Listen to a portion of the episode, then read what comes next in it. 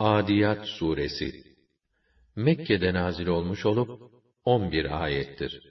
Surenin ilk ayetinde geçen ve cihat meydanında nefes nefese koşan atlar manasına gelen el adiyat kelimesi ona isim olmuştur.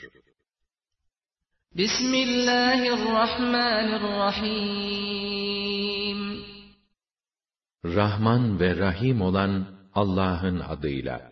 وَالْعَادِيَاتِ ضَبْحًا فَالْمُورِيَاتِ قَدْحًا فَالْمُغِيرَاتِ صُبْحًا Gazilerin nefes nefese koşan, koşarken tırnaklarıyla kıvılcımlar saçan, sabah erkenden baskın basan, فَأَثَرْنَ بِهِ نَقْعًا فَوَسَطْنَ بِهِ جَمْعًا o esnada tozu dumana katan, derken düşman kuvvetinin ortasına dalan atlar hakkı için ki, İnnel insâne li rabbihi lekanud.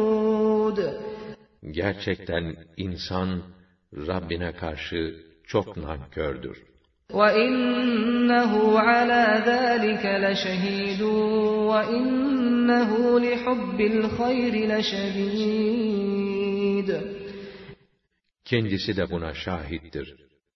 Ondaki mal hırsı pek şiddetlidir. أَفَلَا يَعْلَمُ إِذَا بُعْثِرَ مَا فِي الْقُبُورِ وَحُصِّلَ مَا فِي الصُّدُورِ Peki o insan kendisinin ve malının akıbetini hala bilip anlamayacak mı?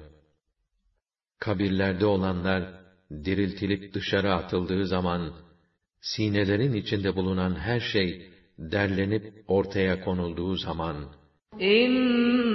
rabbahum bihim yevme idin lehabir. İşte bilhassa o gün Rableri onların bütün yaptıklarından haberdardır.